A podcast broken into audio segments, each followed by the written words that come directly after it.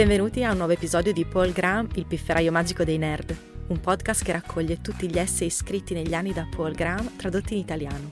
Tutti gli altri essay in italiano sono disponibili sul sito paul graham punto it, mentre quelli originali in inglese potete trovarli su paul graham punto com. Cominciamo! L'essay di oggi è letto e tradotto da Daniele Monti. Il titolo originale è The High-Res Society ed è stato scritto da Paul Graham nel dicembre del duemilaotto. La versione italiana si intitola La società ad alta risoluzione. Lungo quasi tutta la storia, il successo di una società è stato proporzionale alla sua capacità di mettere insieme organizzazioni grandi e disciplinate. Chi scommetteva sulle economie di scala generalmente vinceva, il che significa che le organizzazioni più grandi erano quelle di maggiore successo. Anche se le cose sono cambiate così tanto che è difficile crederlo, fino a pochi decenni fa le organizzazioni più grandi tendevano ad essere quelle più all'avanguardia.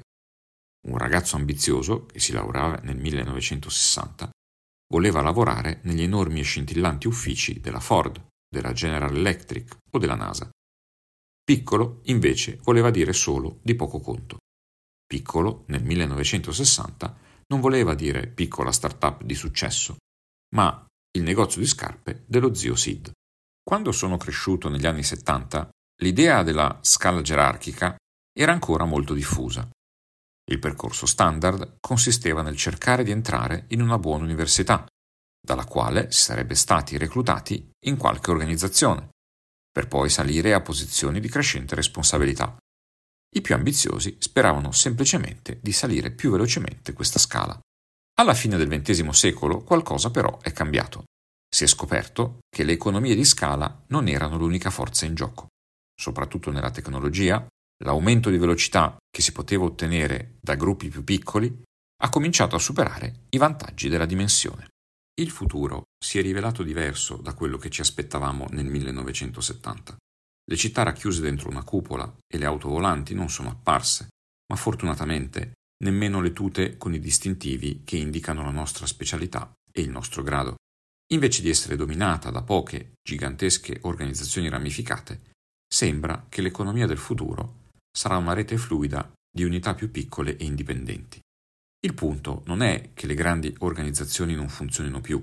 Non ci sono prove che organizzazioni famose e di successo come l'esercito romano o la compagnia britannica delle Indie orientali fossero meno afflitte dalle procedure e dalla politica rispetto alle organizzazioni odierne di pari dimensione. Semplicemente erano in competizione con avversari che non potevano cambiare al volo le regole del gioco scoprendo nuove tecnologie. Oggi abbiamo capito che la regola «le organizzazioni grandi e disciplinate vincono» deve essere integrata con dove le regole del gioco cambiano lentamente. Questo non lo sapeva nessuno, fino a quando il cambiamento non ha raggiunto una velocità sufficiente.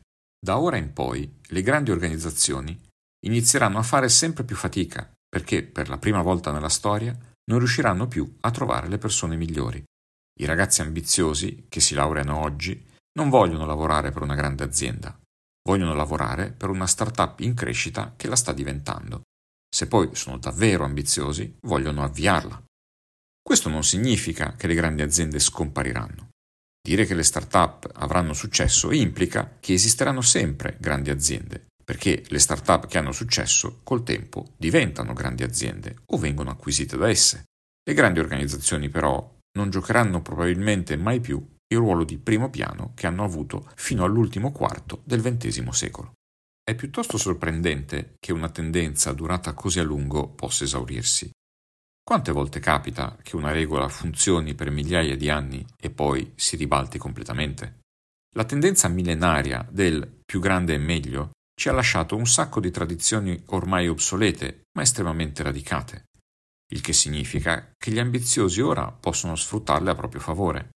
Sarà molto utile capire bene quali idee siano da mantenere e quali invece possono essere scartate. Il luogo dove guardare è là dove è iniziata la diffusione della piccolezza, il mondo delle start-up. Ci sono sempre stati casi sporadici, soprattutto negli Stati Uniti, di persone ambiziose che hanno ingrandito la scala gerarchica sotto di loro invece di salirla. Fino a poco tempo fa, però, questo era un percorso anomalo, seguito solo da alcuni outsider. Non è una coincidenza che i grandi industriali del diciannovesimo secolo avessero così poca istruzione formale. Per quanto le loro aziende siano diventate enormi, all'inizio erano tutti essenzialmente meccanici e negozianti. Era un passaggio sociale che nessuno con un'istruzione universitaria avrebbe fatto, se poteva evitarlo. Fino all'avvento delle start-up tecnologiche, e in particolare di Internet, era molto insolito per le persone istruite avviare un'attività in proprio. Gli otto uomini che lasciarono Shockley Semiconductor per fondare Fairchild Semiconductor, la prima startup della Silicon Valley, all'inizio non volevano nemmeno avviare un'azienda. Stavano solo cercando qualcuno disposto ad assumerli in gruppo. Poi uno dei loro genitori li presentò a una piccola banca di investimento che si offrì di trovare i fondi per avviare la loro impresa, e così fecero. Avviare un'azienda era per loro un'idea assolutamente aliena. Si trattava di una scelta a cui erano stati costretti. Credo che oggi praticamente ogni laureato di Stanford o Berkeley che sappia programmare abbia almeno preso in considerazione l'idea di avviare una startup.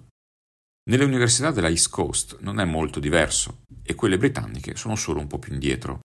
Questo schema suggerisce che gli atteggiamenti di Stanford o Berkeley non sono un'anomalia, ma un indicatore del futuro e la direzione che sta prendendo il mondo. Naturalmente, le startup internet sono ancora solo una frazione dell'economia mondiale. Un trend basato su di esse può essere così potente? Io credo di sì. Non c'è motivo di pensare che ci sia un limite alla quantità di lavoro che si possa fare in questo ambito. Come la scienza, la ricchezza sembra espandersi in modo frattale. L'energia prodotta dal vapore rappresentava una piccola frazione dell'economia britannica quando Watt incominciò a lavorarci. Il suo lavoro però ha prodotto altro lavoro, finché quella frazione è diventata più grande dell'intera economia di cui era inizialmente parte. La stessa cosa potrebbe accadere con Internet. Se le startup di Internet offrono le migliori opportunità per le persone ambiziose, allora molte persone ambiziose le avvieranno e questa parte dell'economia si espanderà nel solito modo frattale. Anche se le applicazioni legate a Internet diventassero solo un decimo dell'economia mondiale, questa componente darà un'impronta a tutto il resto. La parte più dinamica dell'economia lo fa sempre, dagli stipendi al modo di vestire. Non solo per il suo prestigio, ma perché i principi alla base della parte più dinamica dell'economia tendono a essere quelli che funzionano. Per il futuro, la tendenza su cui puntare sembra essere quella di reti di piccoli gruppi autonomi, le cui prestazioni vengono misurate individualmente, e le società che vinceranno saranno quelle che pongono loro i minori ostacoli. Come nel caso della prima rivoluzione industriale, alcune società riusciranno in questo meglio di altre. Nel giro di una generazione dalla sua nascita in Inghilterra, la rivoluzione industriale si diffuse nell'Europa continentale e nel Nord America, ma non ovunque. Questo nuovo modo di fare le cose poteva attecchire solo nei luoghi che erano preparati ad accoglierlo, poteva diffondersi solo dove era già presente una fiorente classe media. C'è una componente sociale simile nella trasformazione iniziata nella Silicon Valley negli anni sessanta. Lì sono stati sviluppati due nuovi tipi di tecniche, quelle per la costruzione di circuiti integrati e quelle per la costruzione di un nuovo tipo di azienda, progettata per crescere rapidamente attraverso la creazione di nuove tecnologie. Le tecniche per la costruzione di circuiti integrati si sono diffuse rapidamente in altri paesi. Quelle per la creazione di start-up no. cinquanta anni dopo, le start-up sono onnipresenti nella Silicon Valley e comuni in alcune città degli Stati Uniti, ma sono ancora un'anomalia nella maggior parte del mondo. Parte del motivo, forse il principale, per cui le start-up non si sono diffuse come la rivoluzione industriale è il loro impatto sociale dirompente. La rivoluzione industriale, sebbene abbia portato molti cambiamenti nella società, non combatteva il principio che più grande è meglio. Anzi, ha combinato perfettamente questi due elementi. Le nuove imprese industriali adottarono le abitudini delle grandi organizzazioni esistenti, come l'esercito e la pubblica amministrazione, e l'ibrido che ne venne fuori funzionò bene. I capitani di industria impartivano ordini agli eserciti dei lavoratori e tutti sapevano cosa era previsto che dovessero fare. Da un punto di vista sociale, invece, le start-up sembrano andare più controcorrente. È difficile che fioriscano in società che danno valore alla gerarchia e alla stabilità, così come è stato difficile che l'industrializzazione fiorisse in società governate da persone che rubavano a volontà dalla classe mercantile. Quando avvenne la rivoluzione industriale, una manciata di paesi aveva già superato questa fase. Questa volta invece non sembrano essercene molti già pronti.